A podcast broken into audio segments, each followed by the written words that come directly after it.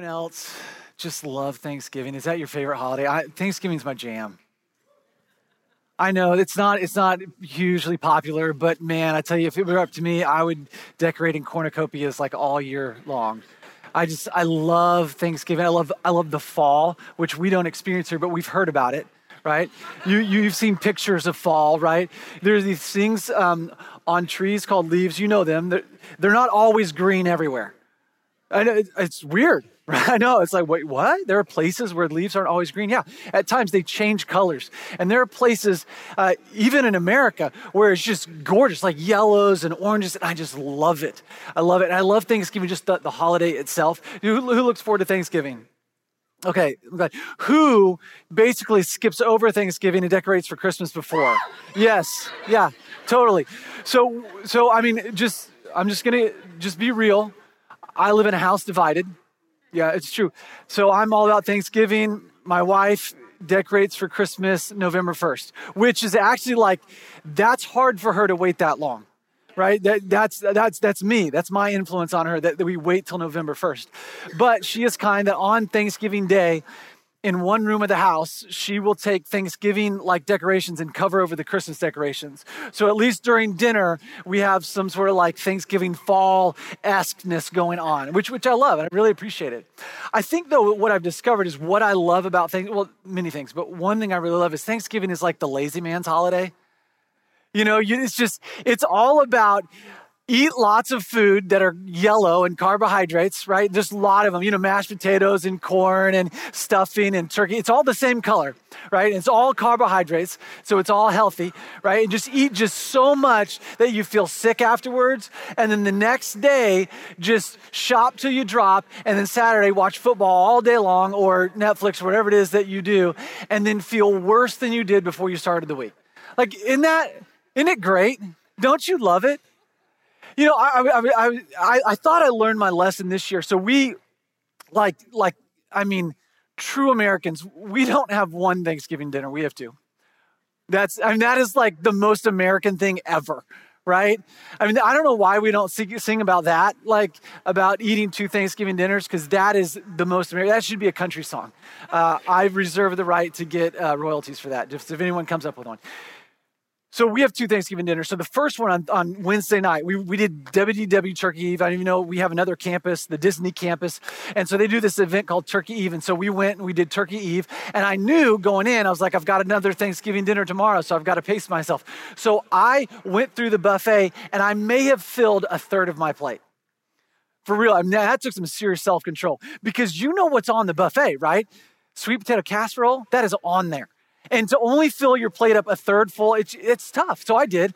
And I felt so good about myself walking from the buffet to my table. I thought, man, I did a great job. And then when I only ate that and I didn't get seconds, when I left and went home, I felt great.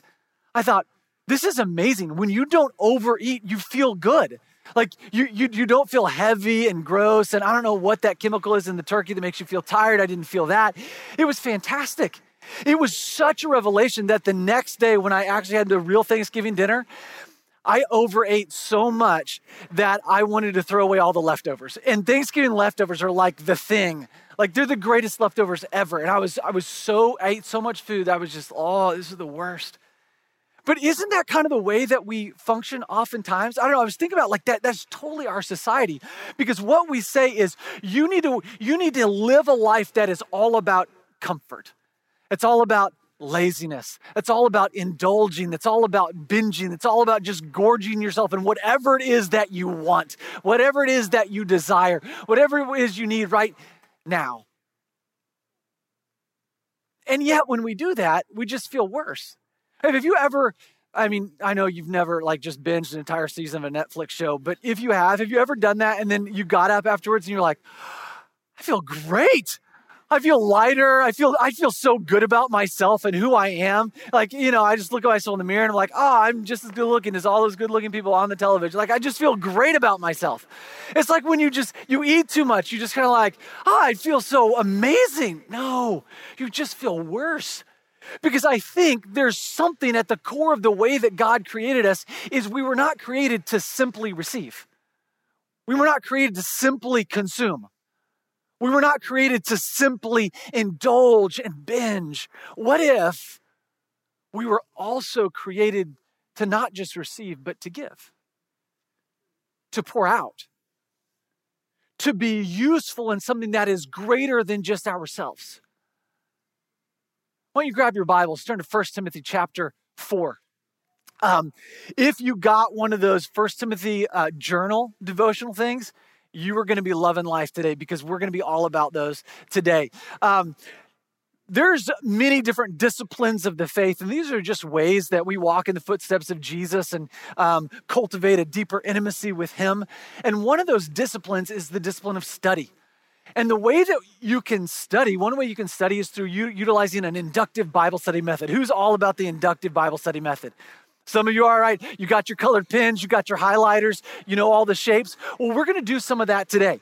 And, and, and I just want you to just realize like, it's okay to write in your Bible. It, it is. It's okay to write in your Bible. It's totally fine. So if you have a Bible or a journal and a pen, you can utilize them both today. So what we're going to do is I, have got some slides and they look just like the journal or very similar to the journal. And I just kind of showed you basically my Bible study journal um, entries. And then we're just going to talk through it. So let's start let's just read the passage. It is uh, 1 Timothy 4 11 through 16. It says this Paul is writing to Timothy and he says, Command and teach these things.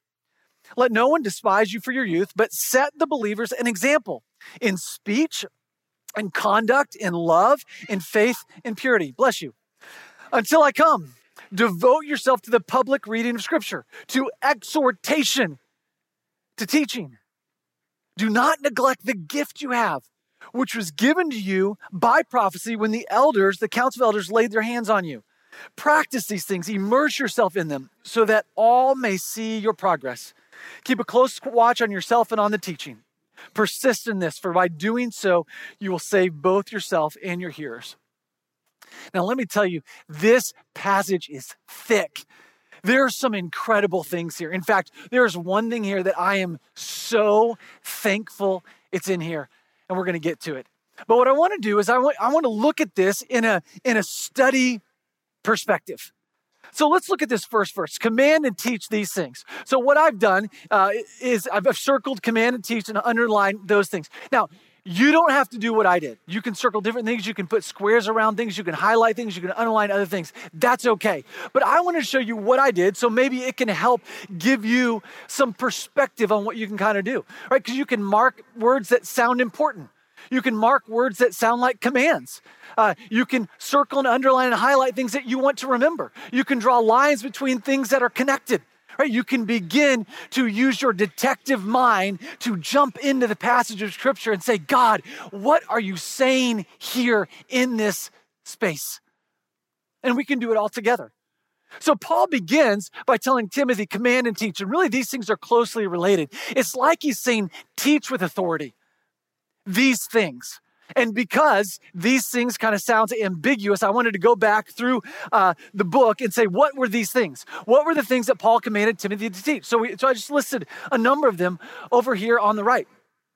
The aim of our charge is what? Love. The aim or the telos, it's the Greek word, the end for which we were created, the end for which the church was established is love. Paul says, Timothy, teach these things command and teach, teach with authority that the aim of our charge is love. He says these false teachers are using the law unlawfully. So, in turn, we should use the Bible biblically. The way the Bible has taught us to utilize it, engage with it, we should do that. The gospel's for the worst of the worst. Paul said, I'm the worst of the worst, and the gospel's for me, and that gives God glory. He said, We Christians, we followers of Jesus, should love everyone, even our enemies to such a degree that we just we pray not just about them but we pray for them and we thank god for them.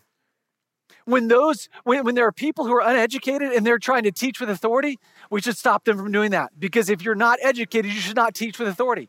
So he said to timothy educate the people who are uneducated and then release them to use the gifts and talents that god gave them in the way that he designed the church to function.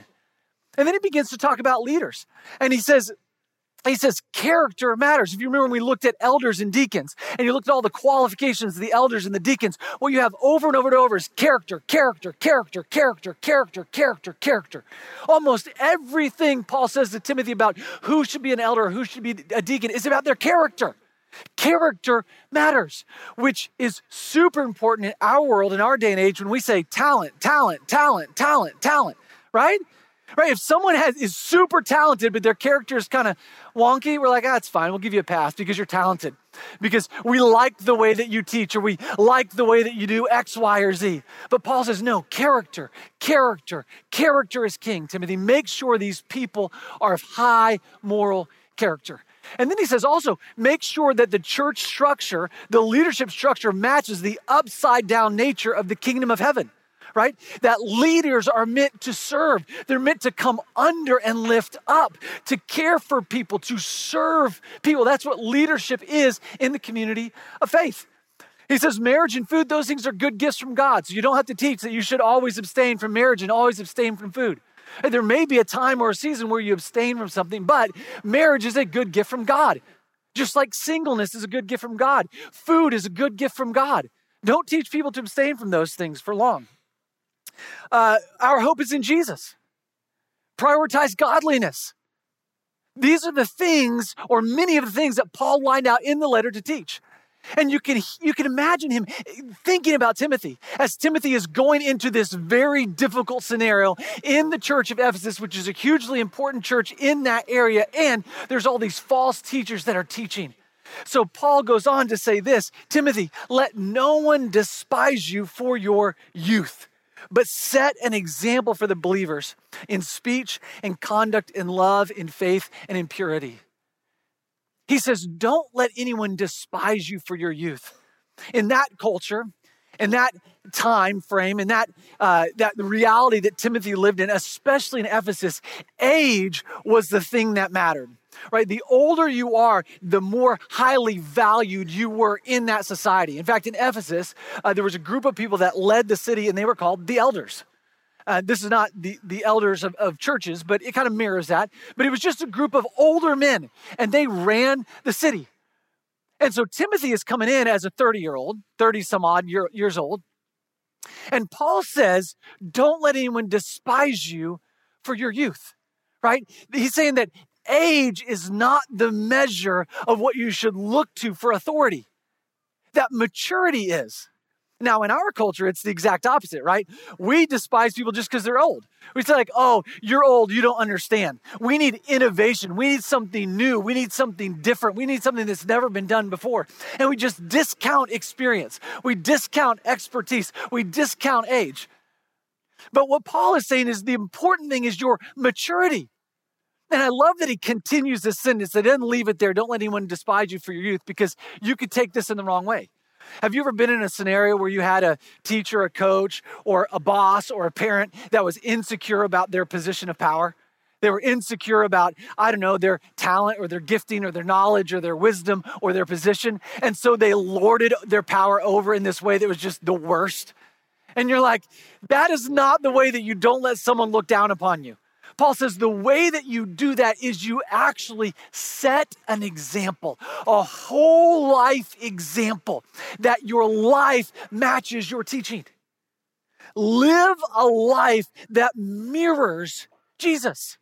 Set an example for people to see in your in your speech, in the things that you say, in your conduct, in the way that you interact with people, in your love, because the aim of our charge is love. And if you're going to teach people that the aim of our charge is love, you need to be the example of what that is supposed to look like, of giving yourself sacrificially for the good of the other.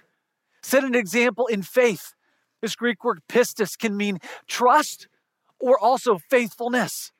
And I think it's kind of a holistic picture, right? In your faithfulness to Jesus, in your trust in Jesus, and set an example in your purity. This pure, this word purity, the idea comes from the Hebrew scriptures. And it's about things that are devoted to Yahweh, to God. Things that were devoted to God or people that were devoted to God were called to be pure. And Paul says, I want you to be an example of purity, the example of someone who's completely and utterly devoted to his or her God. Be devoted to Jesus. Demonstrate someone who is utterly sold out, devoted to Jesus. Don't just teach authoritatively, set an example. And in your example, people will look at your life, they will see your maturity, and they will listen to what you have to say. When someone lives out their message, it is so much more compelling, isn't it? Right? When Renault tells us to go adopt, it's like, well, okay, you're doing it. I get that. That makes sense, right? When someone is living out their challenging message, it makes sense. And Paul says, Timothy, don't just teach, don't just command, but live a life that mirrors Christ likeness holistically in everything that you do. In verse 13, he says, Until I come, devote yourself to the public reading of Scripture, to exhortation, and to teaching. This word devote is a powerful word, isn't it? To be completely and utterly devoted to something you see this in the book of Acts, how the community of faith was devoted to the community. They were devoted in Acts chapter 1 to prayer as a community. In Acts chapter 2, they were devoted to uh, praying as a community, to teaching, to listening to the apostles' teaching, to um, the fellowship together, to communion together, to breaking bread together. You get this picture of this life of being invited into the family of God. And it's actually a family, it's actually a community. That we're not saved into isolation, but we're saved into a family. And we're called to devote ourselves to this family. So even in the things Timothy is supposed to do in this community of faith, which Paul is telling him to do to exercise his gifts, public reading of scripture, exhortation, and teaching, these are all community things, right? Right? When you're reading scripture publicly, how many people are involved? A bunch of people, right? When you're exhorting, you can't just exhort the mirror, right? You can't just can't exhort the couches that are there in an empty room. You're exhorting people, right? People are exhorting and others are being exhorted. When you're teaching, some people are teaching and some people are learning. Right? These are communal things that we were meant to live the Christian life together. We were meant to be devoted to Jesus together. We were meant to learn together, to study together, to pursue Him together. And we were meant to be devoted to this.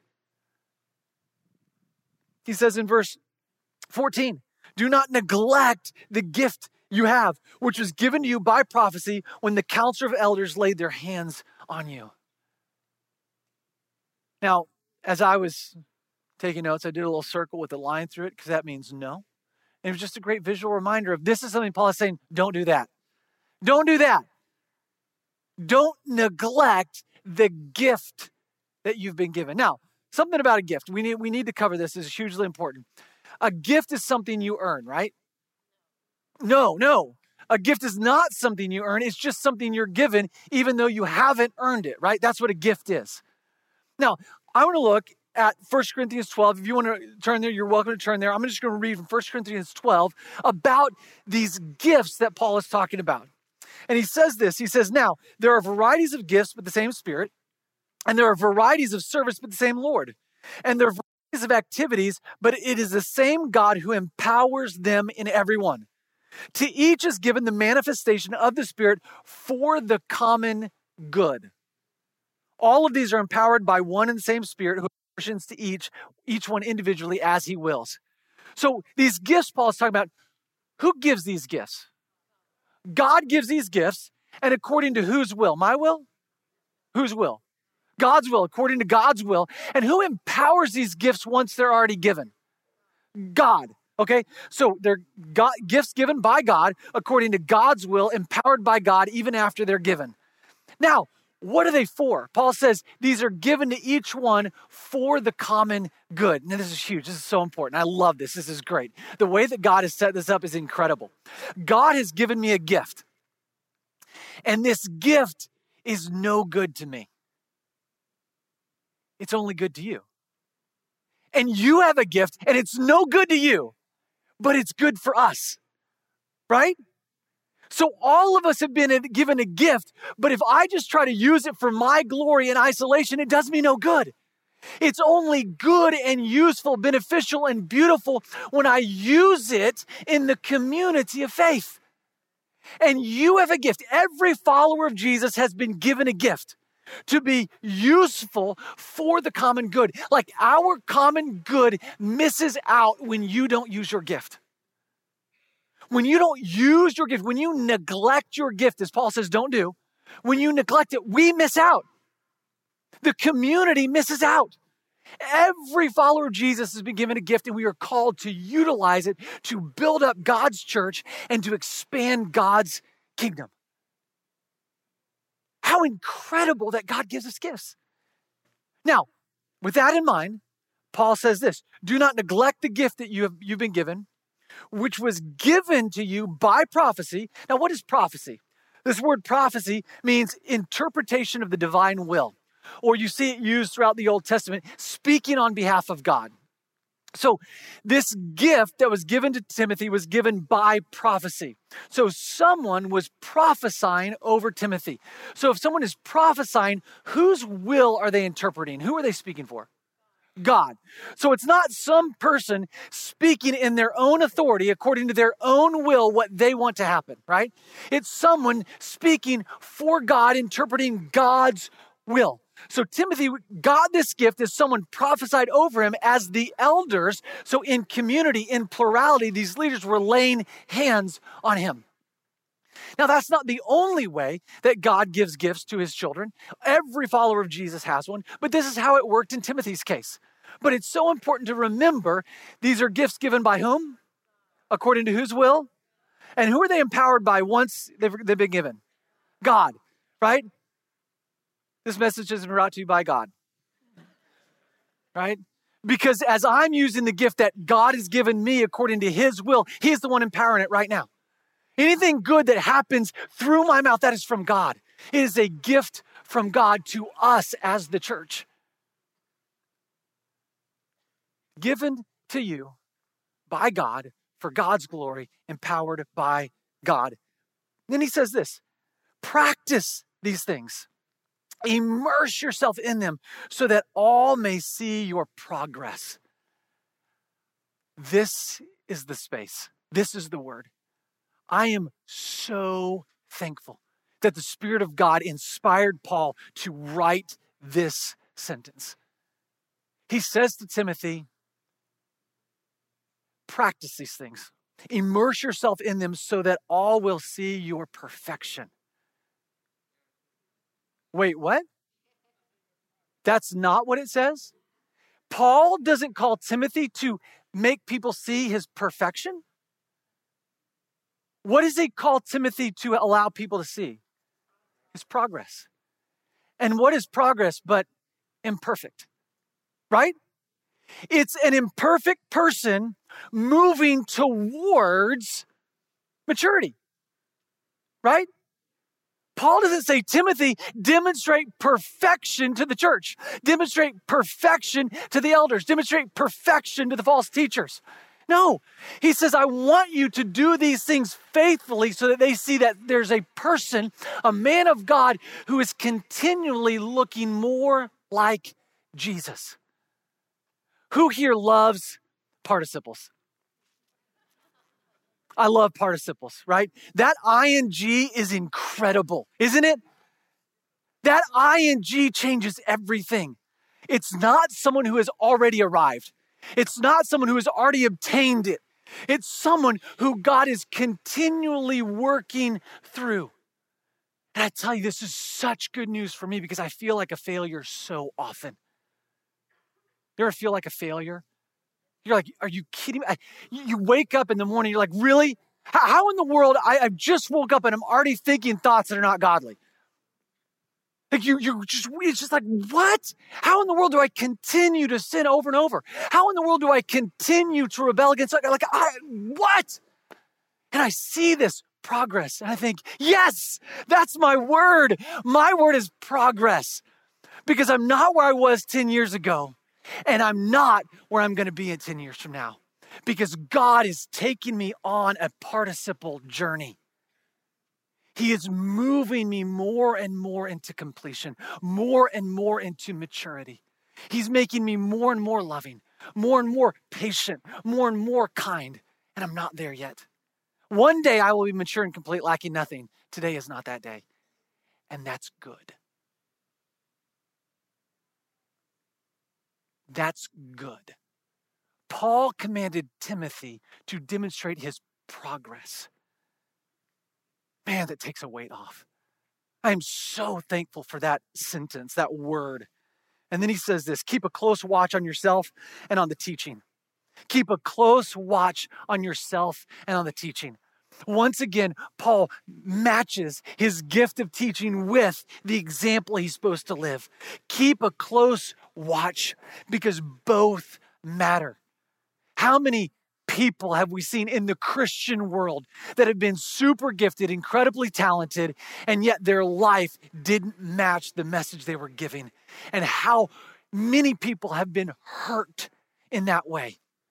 And it's not perfection, right? Because I'm imperfect. I love to introduce myself as an imperfect follower of Jesus. I want to set the bar low because that's where I'm at. but still, Paul says, keep watch. You're not going to do it perfectly, but keep a watch on it yourself and on your teaching. Now, when you look at this, look, these, I don't know, four or five sentences, and you just read them back to back, they can be a little bit confusing because there are so many command words. So I just want to show you all the command words that we have in this passage, okay? There's 10 of them. I circled them all so you can see them. And when you look at these, like command, teach, let no one despise you, set the believers an example, devote yourself, do not neglect, practice, immerse, keep a close watch, persist. Like it can be a little bit daunting, a little bit overwhelming, but as you utilize your study tools, as you underline things and circle things and highlight things, you can begin to group things. Who loves to categorize things? Who loves a spreadsheet? Yeah, we love a good spreadsheet. We like to color code. We like to set things up and group things. That's good. That's good. So here's what I did I grouped these things. They're really just two things. Paul is really telling Timothy to do two things command and teach, which are connected, and then set an example. This is what this passage is all about. Timothy, go command and teach, go teach authoritatively and set an example. Teach and set an example. Live a life that is worthy of the gifting that I'm calling you to use. And then all these others match with it. And so I color coded the rest of the passage you can see, right? Command and teach. Devote yourself to the public reading of scripture, to exhortation, to teaching. That's with teach, right? Do not neglect the gift that you have. That's teaching, right? Keep a close watch on your teaching. And then you've got set the believers an example, right? Don't let anyone despise you by setting an example, by practicing, by immersing yourself, by keeping a close watch on yourself. This is what Paul is telling Timothy. You have been given a gift by God according to God's will for God's glory, empowered by God, and you're called to allow God or to participate with God in His bringing you into maturity. And although I'm not Timothy, and you're not Timothy, and we're not called to go to Ephesus and correct this church uh, uh, full of false teachers, all of us have a gift given by God for the building up of His church and the expansion of His kingdom. And all of us are on a journey into maturity. We, these two things matter for us. And then Paul does this brilliant thing. He gives us the reason why. Why should we use the gifts and talents we've been given? And why should we continue to work at, by the power of God's Spirit, participating with Him in our process of coming to maturity. He says this. Uh, he says, so that, two things, so that all may see your progress, and then by seeing their progress, for by doing so, you will save both yourself and your hearers. You will save both yourself and your hearers. Now, who else reads that and gets a little bit uncomfortable? Why is that? Because God saves. Whose work is saving work? Jesus or God? I would have accepted both answers. Both are both would, would work. Who does saving work? What? God. Let's say it. again. Who does saving work? God. God does saving work. Right? Who sent their own son to save the world? God. Who died on a cross? Who rose to new life, conquered sin and death? Jesus. Saving work is whose work? God's work, Jesus' work. God is the one who saves. And yet, Paul tells Timothy by using your gift and making sure you're setting example, you participate in divine work, work you have no business doing. Did you hear that? Work that is God's work, that God does, God alone does, that God alone paid for, that Jesus alone paid for on the cross. He says, You, by using your gift and moving into maturity, you can participate in divine eternal work.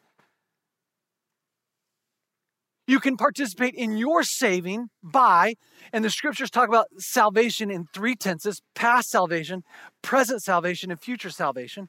Past is what we would call justification, what Jesus did on the cross, paying the penalty for us and making us right with God present sal- salvation, sanctification, or movement into maturity, that's where we participate in our salvation. That we, as Paul says to um, the church of Philippi, work out your own salvation with fear and trembling, for it is God who is at work within you, right? So God is moving you into maturity, and He's invited you to participate with Him in that work, that divine work. And we participate in other people's salvation in that we can preach the word, we can live an example to non believers. We can invite them to church. We can invite them into our family. We can share the gospel and we can walk with someone into maturity. That we can participate in other people's salvation. Now, this is incredible because we have no business doing this. We don't have any power to be able to save anyone Oh, our wisdom is contingent upon God. Like, like this is God's work. And yet he says to us, to you and to me, we can participate in divine work, work that won't just last here, but into eternity as we use the gift that God has given us by his will, empowered by him. And as we continue to allow the Spirit to move us into maturity. Can you believe that? You today can participate in divine work. Isn't that incredible? Why would God allow us to do that? I mean, a room full of screw ups. You know what I mean? Like, why? And yet he does. How incredible is our God? And then Paul, knowing how important this was, he gives Timothy a bunch of command words that are repeats. So what we have here, he says, command and teach, and set an example. And then he's got all of these things that are just basically repeat. Devote yourself. Do not neglect. Practice. Immerse yourself. Keep a close watch. Persist in. It's almost as if Paul knows that he's sending Timothy into a very difficult scenario. That the teachers are not going to listen to him. He's going to have to say the same things over and over and over and over again. He's going to have to inspire and re inspire and re inspire. He's going to have to correct and recorrect and recorrect. He's just going to have to continue because we human beings are slow learners, aren't we? Because we continue to eat too much food at Thanksgiving year in, year out, even though it makes us feel bad every time, right? We are slow learners, and yet, Paul calls us, God calls us through Paul to participate. And so he says, Timothy, hey, it's going to be hard. But it's not just going to be hard to use the gift that you've been given to teach authoritatively, it's also going to be hard to continue into maturity because Paul knows that there's an enemy who is tenacious and that our flesh is persistent and that those old habits and those old patterns they hang on and it's so hard. So he says work at it practice it devote yourself immerse yourself keep a watch on persist in this timothy. It is going to be hard work. It is a long difficult arduous journey of following jesus towards the cross And when I think about that, I think about Rocky. Think about Rocky. I was a huge Rocky fan growing up. And and you know, it's debatable, but it's not, but Rocky 4 is hands down the best Rocky. It is. When he was fighting Ivan Drago, I mean, that was everything. Now, here's what I love about the Rocky movies is that every movie there is a sequence, a 4-minute sequence where Rocky is doing like the most crazy workout ever and it's set to this super inspirational music. And in Rocky 4, he's somewhere in Russia, like Siberia, I don't know where, but it's so snowy, it's so cold, and he's outside, he's racing a car, he's taking a big log and he's lifting over his head, and he's doing chin ups on this like wooden beam, and he's doing push ups and sit ups, and he's running up this Siberian mountain in like two feet of snow. And he gets to the top and just is like, you know, yo, Adrian, you know, he's just super excited. And I'm super excited. I'm all about it. And what I found is, you know what I love? I love hard work when it's in four minute segments on the television being done by somebody else. I mean, I'm such a big fan of that kind of hard work, right?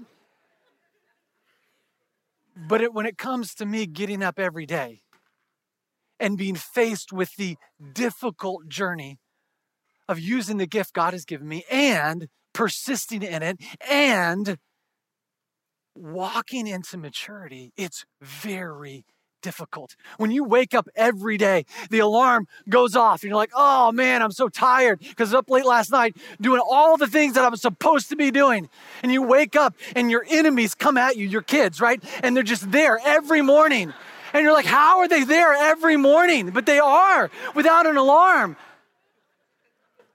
And then your spouse is there, and you look at your spouse and you're like, oh man, how are they still married to me? Because I'm the worst. That's probably for Jennifer. She probably thinks, oh man, I don't I think, man, I'm super lucky. But Jennifer and everyone else, it's like, oh, my boss and my coworkers, and it's just hard. And it gets exhausting, and you think, am I going to continue to do this? And so Paul says, hey, you've got to devote, you've got to persist, you've got to practice, you've got to immerse, you've got to, you've got to, you've got to. And here's the good news. This is the good news the good news came as I was watching YouTube. It did. It did. As I was working really hard, uh, I was watching YouTube, uh, breaking up a little sweat, and and I was watching this this video uh, from this creator called How It Should Have Ended. And what this guy does is he makes animations of movies in five minute segments but he goes through all like the problems of the movie and he like fixes them and says this is actually how the movie should have ended. And the first one i ever saw was lord of the rings. Who's a lord of the rings fan? Who went to one of the midnight showings of lord of the rings and you were dressed up? Come on. I know. Yes. Thank you. Right now this was this was a thing that used to happen. This there was a thing when a movie would come out on a certain day and it wouldn't actually come out until that day it's, it's weird. Like, like now, a movie that comes out on Friday comes out on Wednesday afternoon. It's the strangest thing ever. But there was a time when if a movie, movie was going to come out on Friday, it would come out at 12.01 on Friday. And there's there was a group of people, I mean, masses of people would dress up as little hobbits and as elven people and dwarves and wizards. Oh my. And they would all come together for the midnight showing and they would watch Lord of the Rings. Right? They were so passionate about this story that had captivated their hearts and their minds. Now, how it should have ended I don't know if you know much about Lord of the Rings, but basically, um, evil has taken over the world. And the way they're going to stop it is there's this ring that they have to drop into a volcano. Okay, that's basically the premise of Lord of the Rings. And so there's all of these races of people, right? The elves and the dwarves and the wizards and the, the, the humans and the hobbits. They're all together trying to figure out how are we going to get this ring and destroy it? How are we going to do this? And in the in the real movie, what they do, or in the books, if you read the books, they go on this long, like two, three, four month journey, like through all of this difficult stuff. I mean, they're climbing up mountains and they're going through these wastelands and they're going right through Mordor. There's just this heart of evilness. And they're like, it's so difficult and hard. And so, in the how it should have ended, they're gathered around, and someone says, I've got an idea. And then it says 10 minutes later, and it shows them flying on these eagles, and they fly over Mount Doom, and they drop the ring in, and it, and it gets destroyed, and everything, you know, is, is set right. And, and they're flying away, and someone was like, Man, that was so easy. Could you imagine if we had walked the whole way? How hard that would have been? Another guy was like, Yeah, that would have taken months. And I was like, Yeah, one of us might have died. And if you know the movie, Boromir dies, right? One of them does die. And it's really funny. And, and you, you'll laugh about that. Now, there are reasons in the books why they couldn't have done that, but still, it's funny. But let me tell you this no one would dress up and get up and stay up till midnight to watch that. Because there's something about the way God created us. It was to work. Before the fall, work existed. God created us to get our hands dirty. God created us to work hard. God created us to practice, to persist, to devote. There's something when we read these stories, when we watch these movies, when we hear people's lives that are doing this, that are sold out for Jesus, that are living their life on mission, that are out in the world, that are doing the work of God. It compels us. We get excited about that. And when we do things like that, we feel good. Like there's something about it. Like when you get in a good workout or you have a good, healthy, deep conversation, right? You feel like, oh man, there's something in me that came alive. This is what I was created to do. So, as Paul tells Timothy, it's going to be a difficult journey. It's going to be a long, arduous task. You're going to have to persist. You're going to have to practice. You're going to have to immerse. You're going to have to devote. You're going to have to continue and keep a watch. But it's good news because that's what you were created to do. That God wired us for more than TikTok Christianity more than to just get a hit, a fix of whatever endorphin we want in the moment, right at the moment. Instead, to train and have patience and wait and be long suffering, a long obedience in the same direction. It's not just that we're commanded to, it's we were wired to, we were created to. God has invited us, you and me, to participate in divine work. And it's good, hard, difficult, divine work. Patience isn't easy. Generosity isn't easy. Adoption isn't easy. Foster care isn't easy. Caring for widows is not easy. The way of Jesus is not easy. Volunteering in kids is not easy. Volunteering at the connection team is not easy. Volunteering on the worship team or the production team, it's not easy. Going out into the world and using your gifts and your talents to spread God's kingdom is not easy, but it's good. It's good. It's what you were created to do. Every single one of us here today has the opportunity to participate in divine work today. Don't waste your Sunday. Heavenly Father, God, thank you so much that you are so good, that you would look on us and love us, that you would be willing to give your life to save us, that you would give us your spirit that you would connect us to family and community, and that you would give each of us a gift that is good and useful for building up your church and expanding your kingdom. Thank you, thank you, thank you. God, I pray that we would take to heart these things that Paul wrote to Timothy. That we would we would not neglect the gift that we've been given, but we would use it for your glory.